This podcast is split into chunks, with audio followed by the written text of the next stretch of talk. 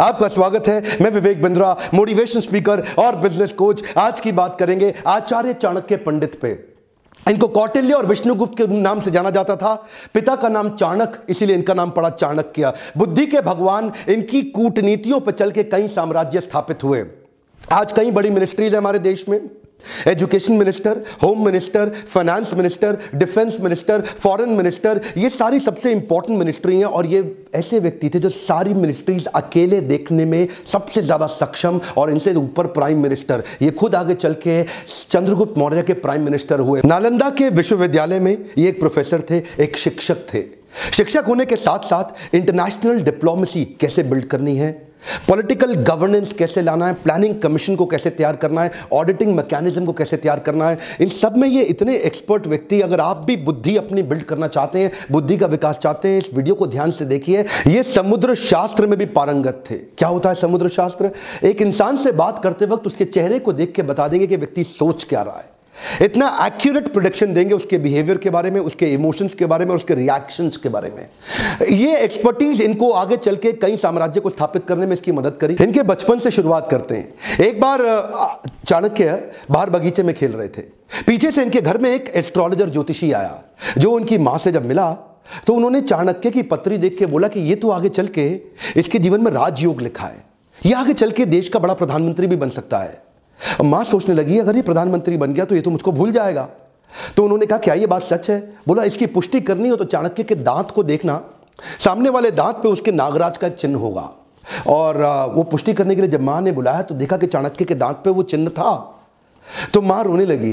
बोली, तू आगे चल के राजयोग के चलते प्रधानमंत्री बनेगा, मुझको भूल जाएगा। इतना सुनते ही चाणक्य ने पत्थर उठाया और अपना दांत तोड़ दिया और क्या बोला, माँ, तेरे प्रेम के चलते मैं ऐसे हज़ारों राजपाट तुरंत खत्म कर दूँगा। इससे पता चलता है चाणक्य को कभी सत्ता का लोभ नहीं था। आगे चल के देशभक्त चाणक्य तक्षशिला के प्रधानाचार्य बने, प्रधानाध्यापक बने। उन्हीं दिनों सिकंदर पूरी दुनिया को जीतते हुए भारत की तरफ़ बढ़ रहा था। सोने की चिड़िया भारत को लूटने के लिए वो आक्रमण पे आक्रमण कर रहा था, पोरस को हरा चुका था और चाणक्य के मन में उन दिनों एक ही सपना था, क्यों ना अखंड भारत का निर्माण किया जाए, एक शक्तिशाली राजा को खड़ा किया जाए। ये अलग अलग राजाओं से इन्होंने मिलना शुरू किया। उस समय मगध, जो सबसे बड़ा साम्राज्य था नंदा डायनेस्टी का, आज के समय में जो उड़ीसा है, बिहार है, उत्तर प्रदेश जो आज का समय है, वो सारा सब उस समय मगध कहलाया जाता था।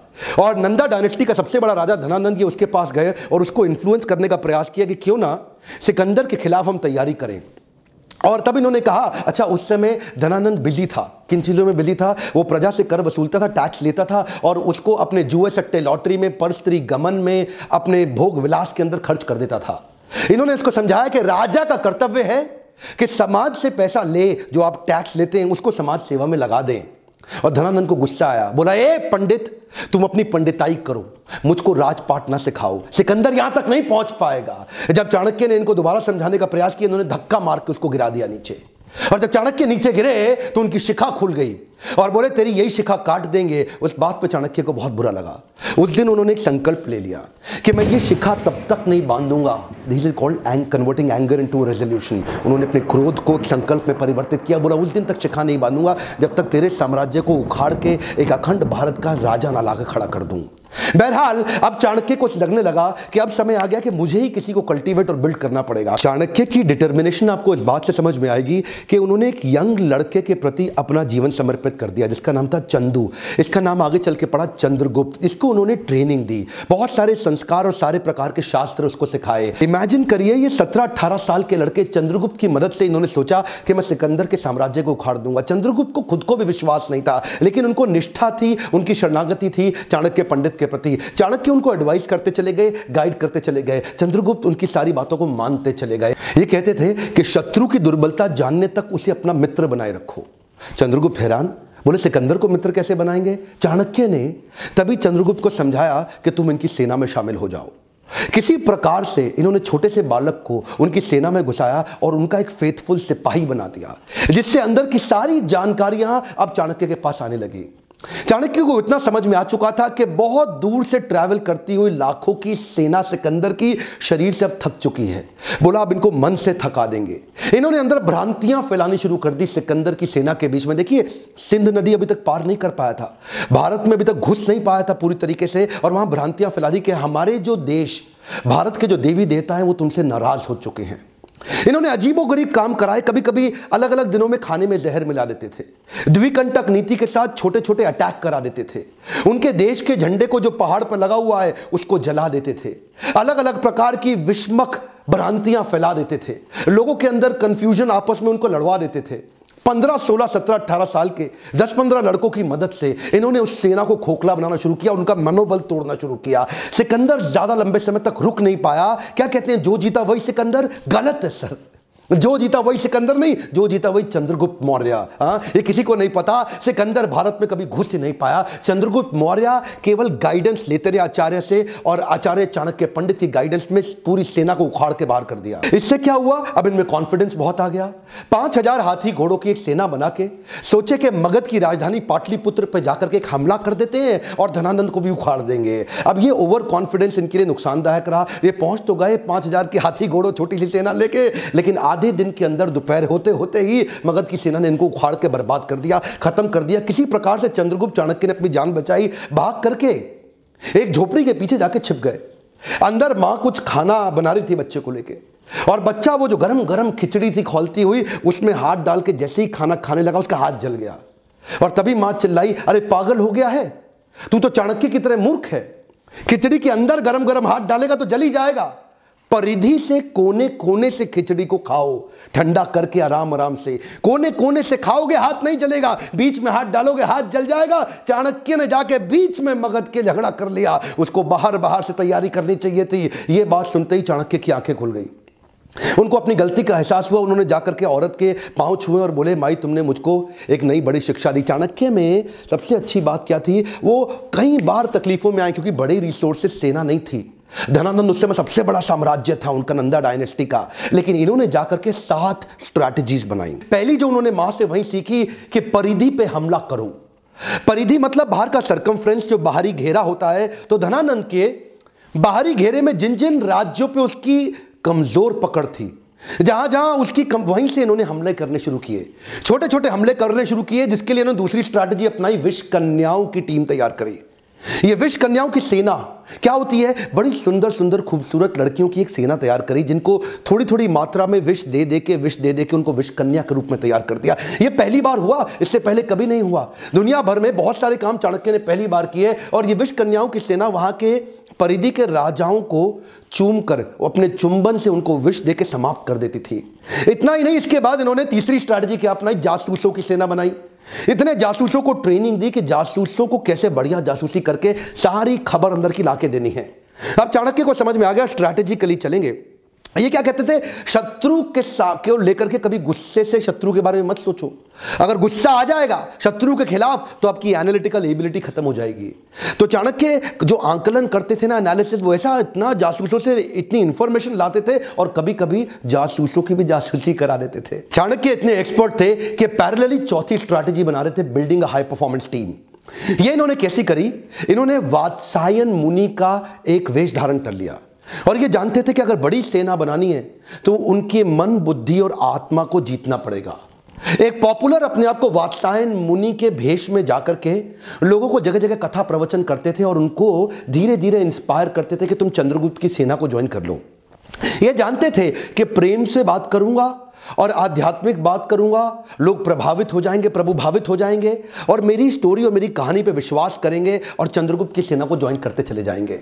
उनकी आत्मा, मन, बुद्धि को जीतने के बाद अपनी वाणी की शक्ति से उनको प्रभावित करके एक एक करके धीरे धीरे आठ लाख लोगों की सेना तैयार कर दी। यह सेना ऑलरेडी चार गुना बड़ी हो चुकी थी अब धनानंद से। इनके पास हाथी, घोड़ों की बड़ी सेना और घुड़सवार रथों की बड़ी सेना, पैदल सिपाहियों की सेना, इतनी बड़ी सेना धीरे धीरे ये देखिए इस सारी स्ट्रैटेजी पैरेलल करते चले गए। हमारे देश में आज आरक्षण का बड़ा चक्कर चल रहा है ना? वहाँ पे आरक्षण के चक्कर के सख्त खिलाफ थे। ये कहते थे, केवल योग्य व्यक्ति को आगे बढ़ाऊँगा। Your country is only as powerful as your lieutenants तो अपने लेफ्टिनेंट को चूज़ करते थे। जो आदमी योग्य है, उसी को आगे बढ़ाते थे। उनके ट्रेनिंग कैंप्स पे क्या कहते थे कि राजा को अपने आसपास के लोग बुद्धिमान और योग्य रखने चाहिए। चापलूस लोग नहीं चाहिए, जो केवल आपकी तारीफ़ करते रहे। चाणक्य श्लोक बोलते थे दुर्जनेशु च सर्पेशु वरम सर्पो न दुर्जना सर्पोदंशति कालेना, दुर्जनस्तु पदे पदे। चाणक्य कहते थे, दुर्जन मतलब दुष्ट व्यक्ति और सर्पेशु मतलब सांप। इन दोनों में से सांप अच्छा है। वरम सर्पो न दुर्जना, दुर्जन को छोड़ दो। सांप के साथ रह लो। सर्पोदंशति दुर्जन अस्तु पदे पदे। सांप तो एक ही बार काटेगा, एक ही बार डसेगा, लेकिन दुर्जन अस्तु पदे पदे, दुर्जन व्यक्ति हर कदम पे आपको डसेगा, हर बार डसेगा। इसीलिए क्या कहते थे कि मैं टीम ऐसी तैयार करूँगा जो केपेबल लोगों की हो और दुर्जन ना हो। तो ये एक हाई परफॉर्मेंस टीम तैयार करते गए और साथ साथ ये छापामार युद्ध के छोटे छोटे प्रयास करते गए। ये इनकी अगली स्ट्रैटेजी समझिएगा। एक तो देखिए होता है कि टेस्ट एंड लॉन्च और एक होता है launch and test test and launch क्या होता है? पहले छोटे छोटे टेस्ट करो पायलट एक्सपेरिमेंटेशन करो, छोटा टेस्ट करो और उसके बाद उसको वैलिडेट करो। और दूसरा क्या है? पहले लॉन्च कर दो और बाद में देखना टेस्ट करके रिज़ल्ट आया कि नहीं आया। जो पिछली गलती करी थी, पाँच हज़ार घोड़े सैनिक के साथ, वो क्या था? पहले लॉन्च कर दिया, बाद में टेस्ट से पता चला कि फेल हो गए। अब क्या करते थे? अब कहते थे, अभ्यास करेंगे। बोले प्लानिंग और प्रैक्टिस में फ़र्क है। प्लान तो आपका ठीक हो गया, लेकिन छोटे छोटे प्रैक्टिस करेंगे तो छापामार युद्ध परिधि में लगातार करते रहते थे। उससे इनकी प्रैक्टिस बढ़ती चली गई। इतनी प्रैक्टिस बढ़ गई कि उसके बाद वो टेस्ट एंड लॉन्च इतने सारे टेस्ट कर दिए कि ताकि बड़ा हमला करने पर दिक्कत ना आए और अगली स्ट्रैटेजी में इंटरनेशनल अलायंसेस बिल्ड करके अपनी ताकत और अपनी सेना को बड़ा करते गए। कश्मीरी राजा प्रवर्तक को उन्होंने अपने साथ में लिया और बाहर बाहर से कई यूनानी राजाओं को भी अपने साथ लिया, जो ये पिछली बार पहले जीत चुके थे ना। सिकंदर को तो वहाँ से कुछ यूनानी राजाओं के साथ भी उन्होंने सपोर्ट लिया, पोरस का भी सपोर्ट अपने साथ में लिया, और कई समुद्री लुटेरों को भी अपने साथ में, अपनी सेना में बनाया। इतनी बड़ी सेना बना करके ये सात स्ट्रैटेजीज मिला के इकट्ठे चलते चले गए। एक एक करके अंदर घुस के पूरी धनानंद की नंदा डायनेस्टी को उखाड़ के खत्म कर दिया। धनानंद कभी सपने में नहीं सोच पाया, वो तो शराब के नशे में रहता था, प्रजा के टैक्स को अपने मज़े के लिए खर्च कर देता था, लेकिन चाणक्य जानता था, अखंड भारत का सपना मुझे ऐसे ही पूरा करना होगा ये सेवन पैरेलल स्ट्रैटेजीज पे आप वीडियो को वापस घुमा घुमा के ध्यानपूर्वक देखिए। ये तो थी चाणक्य की सेवन पैरेलल स्ट्रैटेजी धनानंद को जीतने के लिए। इसके बाद अखंड भारत को उन्होंने बढ़ाया कैसे? Kabul Gandhar Kandahar Balochistan Turkmenistan Kyrgyzstan Central Asia तक उन्होंने एक छत्र राज्य कैसे एस्टैब्लिश किया? यह अभी नहीं बताऊँगा। यह अगले वीडियो में बताऊँगा। अग, लेकिन अगला वीडियो तभी डालूँगा अगर आपने इसको एक लाख से ज़्यादा लाइक दे दिए। हिस्ट्री को जान करके आप अपने प्रेजेंट और फ्यूचर को और इंप्रूव कर सकते हैं। क्या ये मैं इतनी मेहनत करता हूँ, अगर आपके वीडियोस वास्तव में अच्छे लगते हैं तो लाइक करके मेरा उत्साह बढ़ाइए। अगर आप बिज़नेस मैनेजमेंट स्ट्रैटेजीज जो मैं अगले वीडियो में देने वाला हूँ चाणक्य की, उसको आप लाइव में मुझसे सीखना चाहते हैं तो लीडरशिप फनल आप ज्वाइन कर सकते हैं, या bounce back series bounce back एक हाई पावर मोटिवेशनल सेमिनार है, चार घंटे का। और लीडरशिप फनल एक छह महीने का बिज़नेस और आंट्रप्रनोरशिप का प्रोग्राम है। कॉमेंट बॉक्स में बताइए, क्या चाणक्य पंडित का पार्ट टू उनकी मैनेजमेंट और लीडरशिप से उन्होंने कैसे भारत को बड़ा किया? आप डिटेल में सीखना चाहेंगे। और सब्सक्राइब करके बेल आइकॉन ने हिट किया तो वीडियो आपको छूट जाएगा। वीडियो को शेयर करिए, ताकि लोगों को पता चले कि सोने की चिड़िया भारत की कैसे बनाई गई थी। आज भी देश को एक नए चाणक्य की ज़रूरत है। आपको क्या लगता है, हमारे देश का चाणक्य कौन हो सकता है? कौन हमारे देश का युक्त प्रधानमंत्री बनने लायक है? कॉमेंट बॉक्स में अपनी राय ज़रूर लिखिए। मेरे साथ जुड़े रहने के लिए हर बार आकर के दुनिया के नंबर वन आंट्रप्रनोरशिप चैनल के वीडियोस को देखने के लिए आप सबका दिल से धन्यवाद।